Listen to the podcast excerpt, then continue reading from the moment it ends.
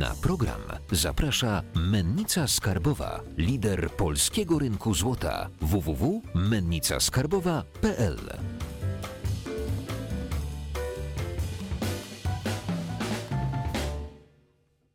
Jacek Jakubiuk, witam na kanale Finansowy Preppers. Dzisiaj naszym gościem jest Łukasz Krzymowski. Witam wszystkich. Księgowy.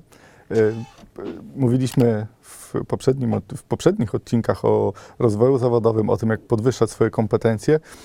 Bardzo dużo komentarzy było, że chcemy prowadzić biznes i o tym nagrywajcie, więc działalności oczami księgowego, powiedzmy. Jeżeli chcemy otworzyć działalność gospodarczą i chcemy w miarę dobrze funkcjonować na tym rynku w Polsce, o czym musimy wiedzieć? Jakie są te rodzaje działalności, którą mamy wybrać? Okej, przede wszystkim to musimy wiedzieć o tym, że nie ma złotego środka, uniwersalnej formy prowadzenia działalności dla wszystkich, która się sprawdzi w każdym wypadku, przy każdej skali działalności i przy każdej działalności, biorąc pod uwagę ryzyko tej działalności. Musimy przede wszystkim sobie odpowiedzieć, co chcemy robić, jakie ryzyko musimy oszacować ryzyko, które będzie się wiązało z tą działalnością, bo z każdą działalnością wiąże się ryzyko. Nawet sprzedając pietruszkę na targu mamy ryzyko, tak? Kwestia tylko skali tego ryzyka. No i co chcemy w przyszłości dalej z tą działalnością, z tym biznesem robić. Czy liczymy na to, że rozwiniemy go do poziomu X, sprzedamy, czyli taki à la startup, czy to jest nasz pomysł już do końca życia i chcemy tylko rozwijać ten biznes, ciągle w nim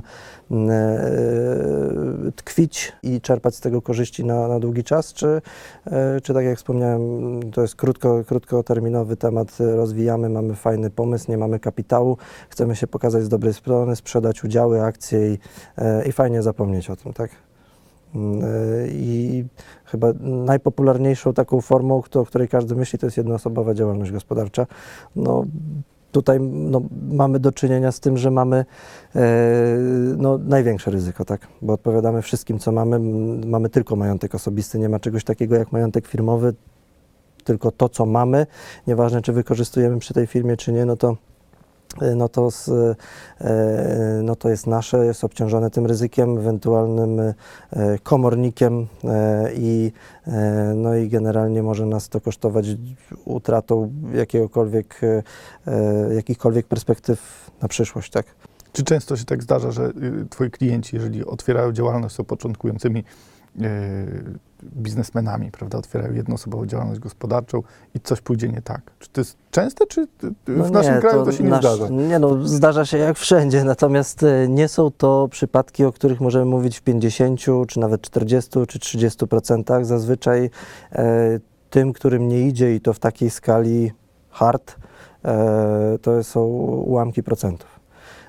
I to nigdy nie jest tak, że to się dzieje już. Otworzyłem działalność, wybrałem złą formę, postawiłem nie tutaj stopę, gdzie powinienem i wszystko się zawaliło.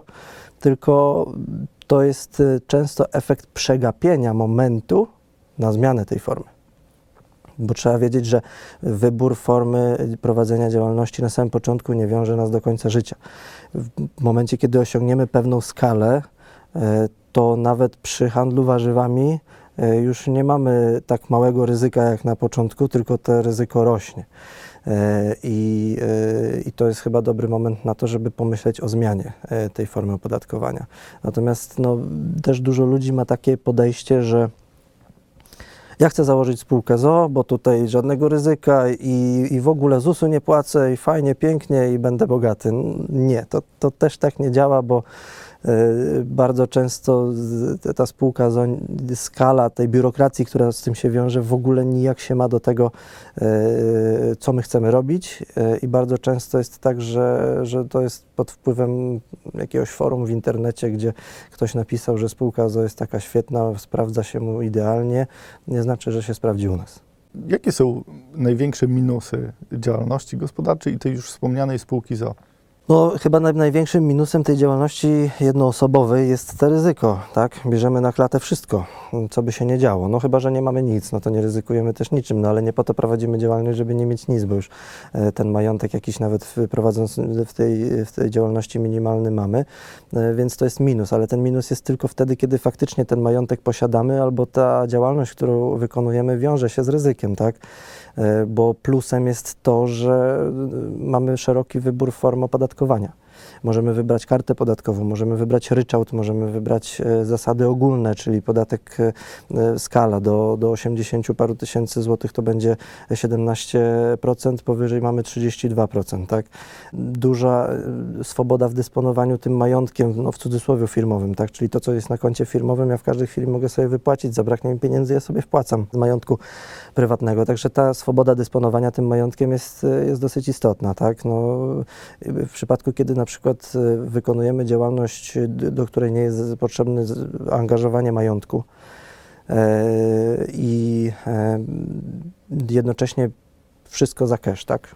Przychodzi klient, płaci gotówką i fajnie, pięknie. Dodatkowo, co też trzeba podkreślić, nie prowadzimy działalności gospodarczej w zakresie, gdzie jest ryzyko podatkowe. Jakieś bardzo duże.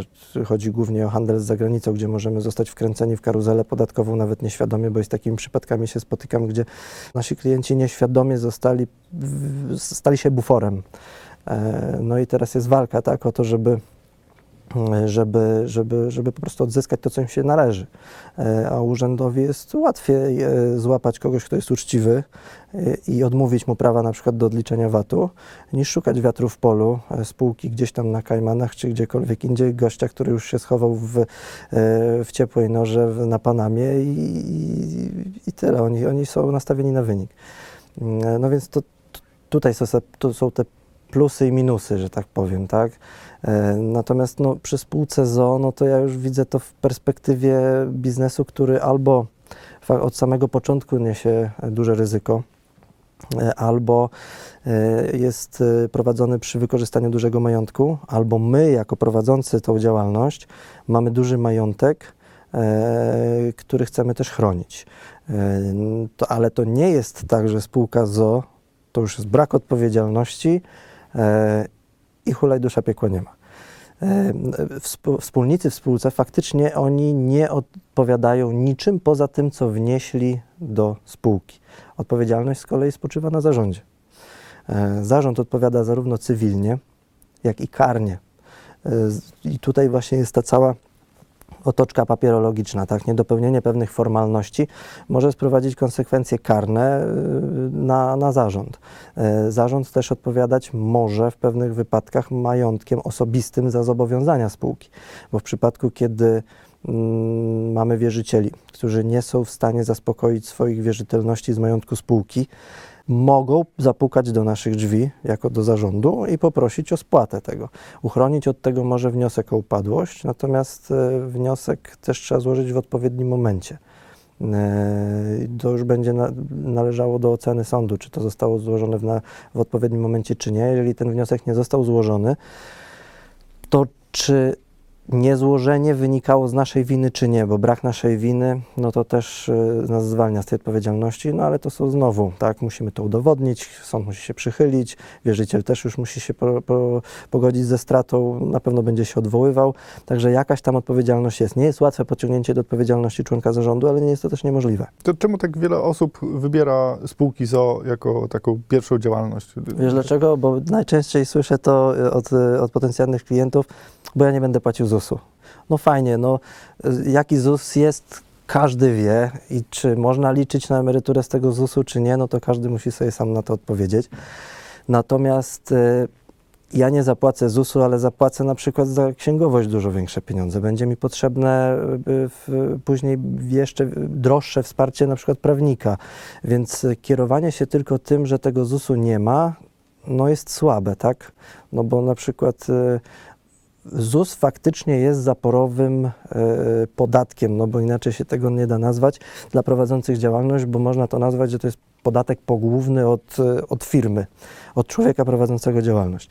Więc taka pani prowadząca warzywniak faktycznie musi dużo kilogramów tej marchwi sprzedać, żeby zarobić na ten ZUS, ale spółka z o.o. wcale jej tego nie ułatwi, bo będzie miała tyle dodatkowych obowiązków formalnych plus kosztów z tym związanych, że czasami łatwiej jest zapłacić ten ZUS niż bawić się w spółkę z o.o.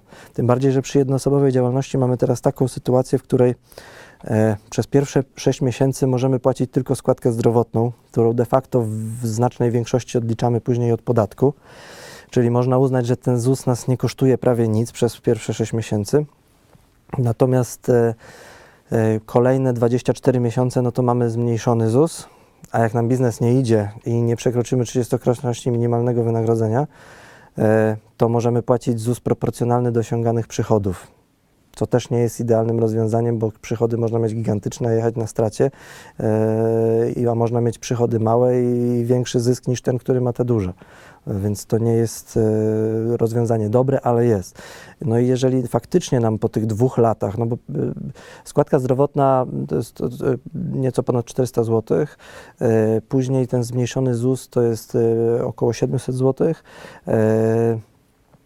no i jeżeli przez 30 w sumie miesięcy nam coś nie idzie, no to znaczy, że dobrze, że tej spółki nie wybraliśmy. Natomiast jeżeli po 30 miesiącach to się rozrosło do takiej skali, że już ryzyko rośnie i faktycznie ten majątek prywatny trzeba chronić, no to nic nie stoi na przeszkodzie, żeby się przekształcić to w spółkę z o.o.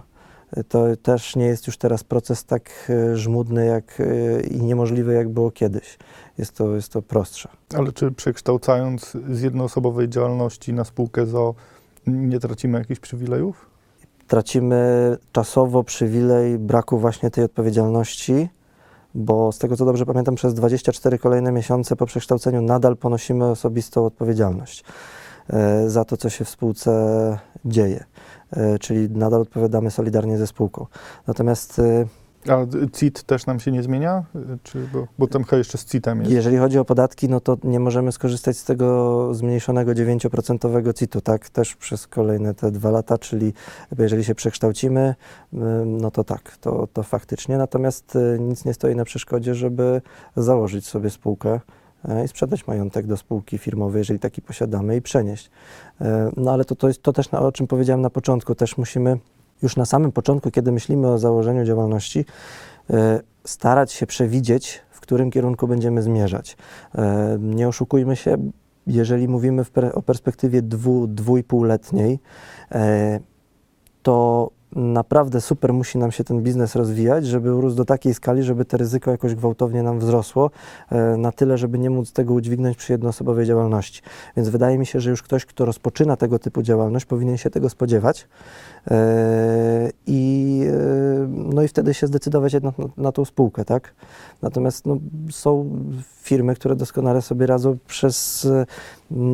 od lat 90. jako jednoosobowe działalności. No tutaj dochodzi jeszcze minus sukcesji. Mamy ten zarząd sukcesyjny, który został niedawno wprowadzony, natomiast ten zarząd sukcesyjny, on może trwać 2 lata. Ewentualnie możemy go przedłużyć poprzez wniosek do sądu. No ale co dalej, tak? Ten okres nawet przedłużony minie i my dalej jesteśmy w tym samym miejscu. To nie zapewnia stałej ciągłości działalności na przyszłość. My musimy zaraz po śmierci przedsiębiorcy myśleć o tym, w jaki sposób ten biznes przekształcić. Przekształcenie tego w spółkę z o.o. przy zarządzie sukcesyjnym nie jest już takie proste, więc wypadałoby założyć nową i po prostu przerzucić tą działalność na tą nową firmę i tyle. Dlatego ta spółka z o.o. przy już długotrwałej działalności, takiej, która już ma, może nawet nie mieć ryzyka, ale ma już jakąś wypracowaną renomę, opinię, markę, to jest też przyczyna do tego, żeby zabezpieczyć swoich spadkobierców, że w razie jakby coś się nie daj Boże stało, no to oni wchodzą do tego biznesu z marszu, bo dziedziczą udziały. I ta spółka działa w sposób niezakłócony, jeżeli jest dobrze zorganizowana. Mamy zarząd, mamy menadżerów niższego szczebla, no to płynnie ci spadkobiercy są w stanie przejąć tą firmę, bo jedyne co w sumie od nich zależy to, kto tą firmą będzie zarządzał, bo to oni wybierają zarząd, oni dają absolutorium temu zarządowi, oni akceptują sprawozdanie, zatwierdzają te sprawozdanie i tyle. Więc to nie jest tak, że oni odziedziczą te udziały, wszystko spadnie im na głowę, tak jak w przypadku jednoosobowej działalności, tylko spokojnie będą mogli sobie kontynuować tę działalność, otrząsnąć się po tym tragicznym, jakby nie było, wydarzeniu i korzystać też z rad doradców i prowadzić biznes bez zakłóceń. Nawet klienci mogą nie zauważyć, że się zmienili wspólnicy, tak? A czy oprócz spółki i ZO i jednoosobowej działalności mamy jakieś alternatywy? Znaczy mamy tą jednoosobową działalność albo spółki różnego rodzaju. W sumie inne jego wyjścia nie mamy, czyli albo jesteśmy osobą fizyczną prowadzącą działalność, albo zakładamy spółkę. No i teraz jaką spółkę, tak? Tu już nieco o spółce zapowiedzieliśmy. Jeszcze cywilna, jawna są tak, takie twory? Cywilna, które... jawna, partnerska, komandytowa, komandytowo-akcyjna, spółka akcyjna, niebawem prosta spółka akcyjna i z tego możemy wybrać. Każda ma swoje plusy i minusy. Ja generalnie, jeżeli chodzi o spółkę cywilną, no to zazwyczaj odradzam to tym, którzy chcą się rozwijać. Dlaczego? Tam jest podstawowy minus. Spółka cywilna nie posiada majątku. Właścicielami majątku wykorzystywanego przy prowadzeniu działalności spółki cywilnej są wspólnicy. W równych częściach, to jest współwłasność łączna, tak? Czyli kupując na przykład nieruchomość, samochód na spółkę cywilną, to wspólnicy są współwłaścicielami tego majątku. Czy oni też ponoszą odpowiedzialność? Tak, oni ponoszą odpowiedzialność osobistą, solidarną i co najgorsze pierwszorzędną. Czyli gorzej jak małżeństwo. No, tak, dokładnie tak, bo jeszcze przed mężem czy żoną możesz coś ukryć, natomiast przed wierzycielem raczej nie. I tam jest ta odpowiedzialność pierwszorzędna, ona jest o tyle zła, że w momencie, kiedy spółka ma długi, to wierzyciel wcale nie musi przychodzić do spółki. On może przyjść do ciebie. Na przykład założymy sobie spółkę cywilną. Ty narobisz długów, a on przyjdzie do mnie, żebym ja je spłacił. No i ja nie mam wyjścia, ja muszę je spłacić.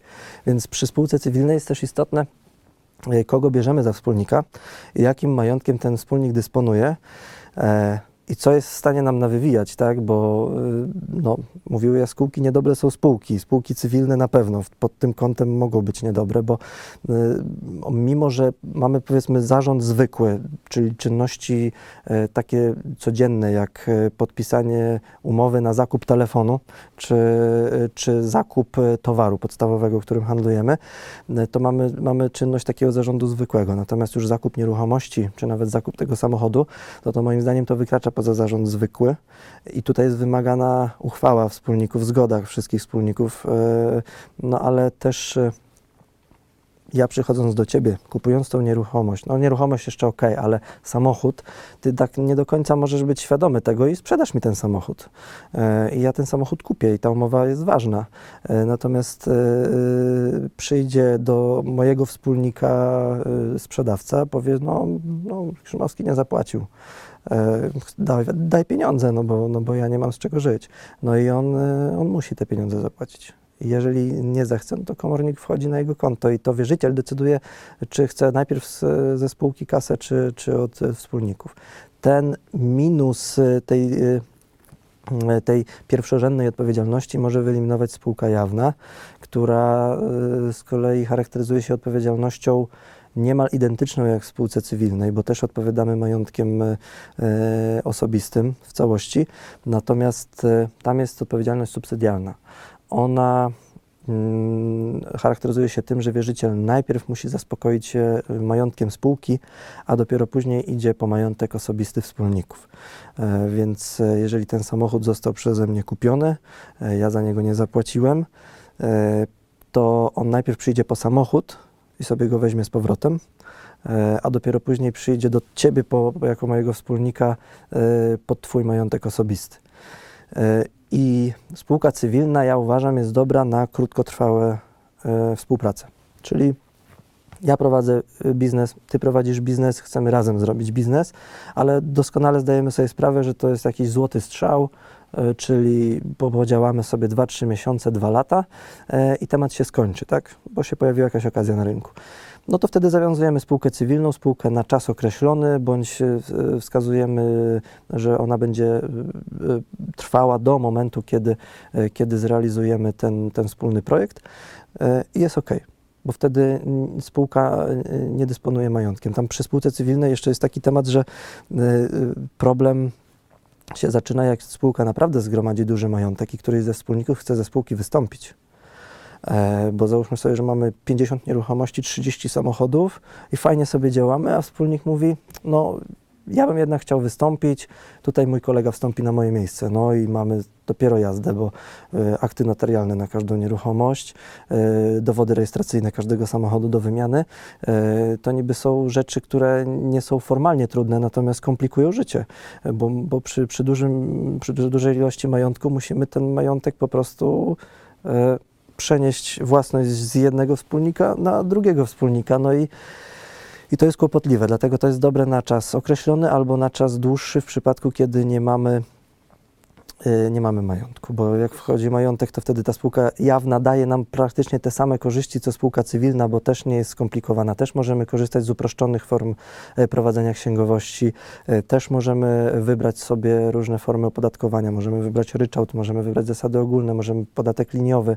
Na przykład dwóch wspólników, ty możesz się rozliczać na zasadach ogólnych, ja się mogę rozliczać na liniowym. Nie może być tylko sytuacji, w której jeden z nas rozlicza się ryczałtem, a drugi na przykład podatkiem liniowym, tak? No ale praktycznie wszystkie swobody, które daje spółka cywilna, daje nam też spółka jawna.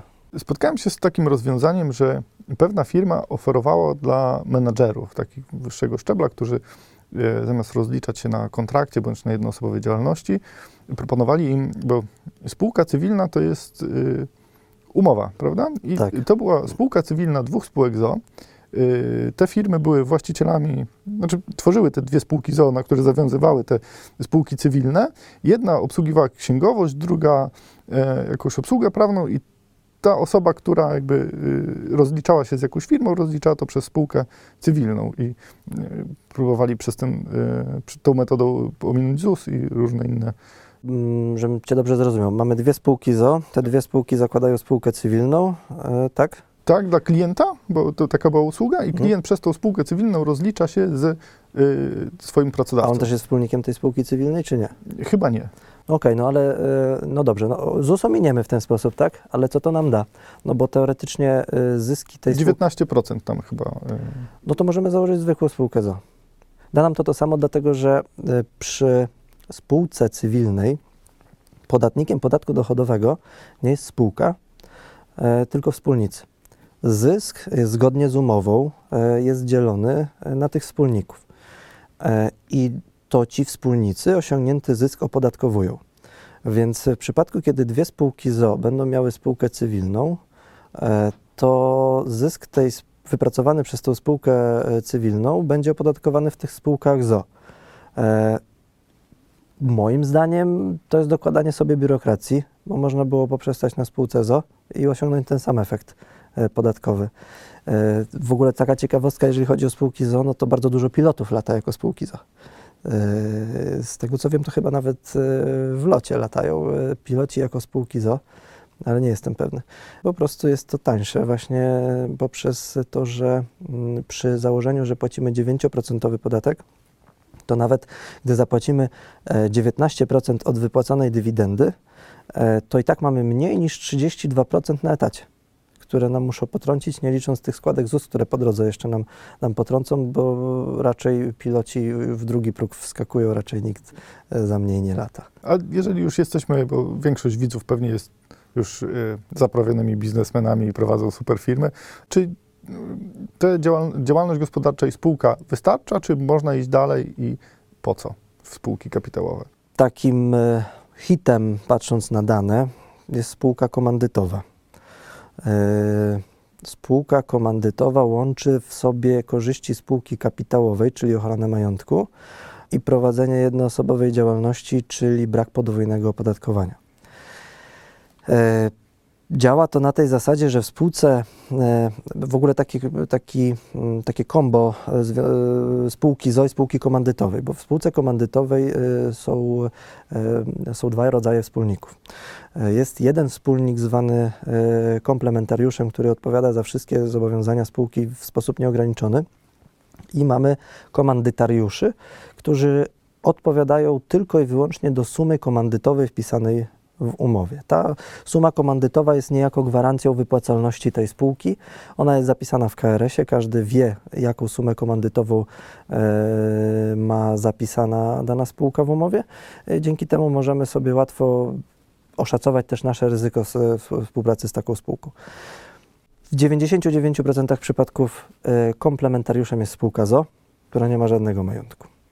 Więc teoretycznie ta odpowiedzialność spada tylko na tego prezesa, który też najczęściej nie ma żadnego majątku. A to nie jest tak, że spółka z o.o. musi, prezes spółki z o.o. musi ogłosić upadłość w takim trybie gdzieś tam do 2 tygodni, prawda? Ogłoszenie wyroku, który jakby przesądza nam, wyroku sądu przesądza nam jakby problemy spółki komandytowej, od tego wyroku liczy się te 2 tygodnie do spółki z o.o., żeby tego nie przegapić. Wiesz co, tam jest temat troszkę bardziej złożony, dlatego że o ile spółka komandytowa zabezpiecza bardzo dobrze tych komandytariuszy, no bo ich majątek osobisty jest nietykalny, chyba że któryś z nich wpisze nieopatrznie swoje nazwisko w nazwę spółki. To wtedy ma przechlapane, bo odpowiada solidarnie ze spółką. Natomiast jeżeli takiego błędu nie popełni, no to tu mamy też odpowiedzialność pierwszorzędną komplementariusza, czyli ja jako wierzyciel mogę pójść od razu do spółki z o.o. z pominięciem spółki komandytowej. I tutaj, jeżeli ja pójdę najpierw do spółki komandytowej, no bo takie jest zazwyczaj myślenie, to ja to faktycznie dam czas temu prezesowi spółki z o.o. na to, żeby on stwierdza, no spółka z o.o. ma kłopoty, mogą przyjść do mnie, ogłaszam upadłość, będę czysty. Ale jeżeli ja pójdę od razu do niego, no to on na dobrą sprawę już powinien zgłaszać ten wniosek o upadłość. Dlatego, tak jak wspomniałem, nie jest to proste, żeby tego prezesa pociągnąć do odpowiedzialności, ale nie jest to też niemożliwe. Trzeba działać szybko, sprawnie, no i też liczyć na to, że prezes jednak nie będzie chciał się zabezpieczyć poprzez ten wniosek o upadłość. Spółka komandytowa, tak jak jeszcze mówiłem, daje tą korzyść braku podwójnego opodatkowania. W tej spółce też wspólnicy są podatnikami podatku dochodowego, a nie spółka. Więc wypracowany zysk przez spółkę podlega opodatkowaniu zgodnie z udziałem w zyskach. Udział w zyskach może być dowolny. Czyli ta spółka z o.o. będąca komplementariuszem i odpowiadająca za wszystko, na dobrą sprawę może mieć udział 1%, a udział w stratach 99%. Bo możemy rozłącznie definiować udział w stratach i udział w zyskach przy spółce komandytowej. I też możemy to opodatkować podatkiem liniowym. Wiemy, że nie wskoczymy w drugi próg, fajnie, pięknie, ryzyka nie ponosimy, prowadzimy działalność. No to jest okupione dodatkową biurokracją, tak? Musimy prowadzić pełną księgowość, no wiadomo. To natomiast wszystkie spółki kapitałowe już się z tym wiążą, z pełną księgowością. Tak, od spółki, z pełną księgowość musi prowadzić spółka komandytowa, komandytowo-akcyjna, z o.o. akcyjna i partnerska nie musi prowadzić, nie musi jawna, nie musi prowadzić spółka cywilna. Tam po przekroczeniu obrotu 2 milionów euro dopiero wtedy jest obowiązek prowadzenia. Dobrowolnie może każdy. Nadal jest, znaczy jeżeli odnośnie spółki komandytowej, jej popularność można przedstawić na danych, tak? Na koniec grudnia zeszłego roku mieliśmy ponad 40 000 zarejestrowanych spółek komandytowych. W roku 2015 było to nieco ponad 20 000, w roku 2010 było to 6 000. Te ostatnie lata to jest wzrost popularności tych spółek. Wynika to choćby z tego, że przepisy podatkowe są coraz bardziej zagmatwane, niejasne. Jakaś ustawa wchodzi, 5 razy jest na kolanie poprawiana, później okazuje się, że te poprawki też nie spełniają swojej roli. Przepisy podatkowe są coraz bardziej skomplikowane i to jest główne ryzyko wielu działalności. Na przykład w przypadku działalności, gdzie dokonujemy wewnątrzwspólnotowych dostaw. Tam musimy się mocno zabezpieczyć, bo my musimy udowodnić, że ten towar wyjechał, że faktycznie taka dostawa miała miejsce. I bardzo często się zdarza tak, że Urząd Skarbowy przychodzi i stara się coś kwestionować. Niestety też zdarzają się przypadki, w których nieświadomie będziemy wkręceni w karuzelę podatkową i urząd przyjdzie do nas, a nie będzie szukał kogoś tam 5 transakcji dalej, bo już go nie znajdzie i będziemy musieli walczyć i udowadniać, że my o tym nie wiedzieliśmy, że dochowaliśmy należytej staranności. Być może wygramy, ale swoje lata to potrwa i trochę nerwów też nas będzie to kosztowało. Kiedyś jeszcze bardziej popularna od spółki komandytowej była spółka komandytowa akcyjna. To był fajny twór, bo pozwalał na niepłacenie podatku dochodowego, bo spółka nie była podatnikiem, akcjonariusze też nie byli podatnikami. W związku z tym, póki spółka nie wypłacała dywidendy, nie płaciła podatku. Było fajnie. Do 2014 roku, od 2014 roku pod względem chyba podatkowym stał się to najgorszy twór, bo mamy podatek CIT w spółce, a później podatek jeszcze od dywidendy, więc teoretycznie ta spółka przestaje mieć sens, bo daje nam to samo, co spółka z o.o. Mamy taką tradycję, że na koniec odcinka zawsze gość daje złotą myśl dla naszych preppersów. Kamera jest twoja, proszę. No jeżeli chodzi o wybór formy opodatkowania, no to tak jak już mówiłem, nie ma złotego środka. Nie liczcie na to, że zakładając spółkę z o.o. wszystkie problemy będą rozwiązane i też nie bójcie się tego, że zakładając jednoosobową działalność od razu zbankrutujecie. Ważne jest jedno, że z księgowym, doradcą podatkowym, prawnikiem trzeba rozmawiać szczerzej niż z księdzem na spowiedzi.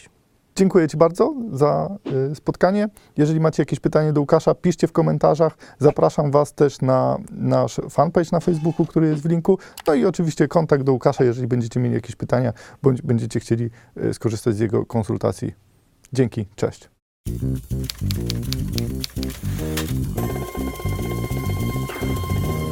No ja was bardzo zachęcam do tego, żeby jednak z tego oporu bardzo szybko wyjść, bo patrząc na naszą efektywność w zmianie, no to jak przechodzimy przez te 4 ćwiartki zaprzeczenia, oporu, później eksperymentowania i akceptacji, no to dopiero robimy się efektywni, w sensie idziemy do tego celu, który chcemy osiągnąć, jak jesteśmy na tym etapie eksperymentowania.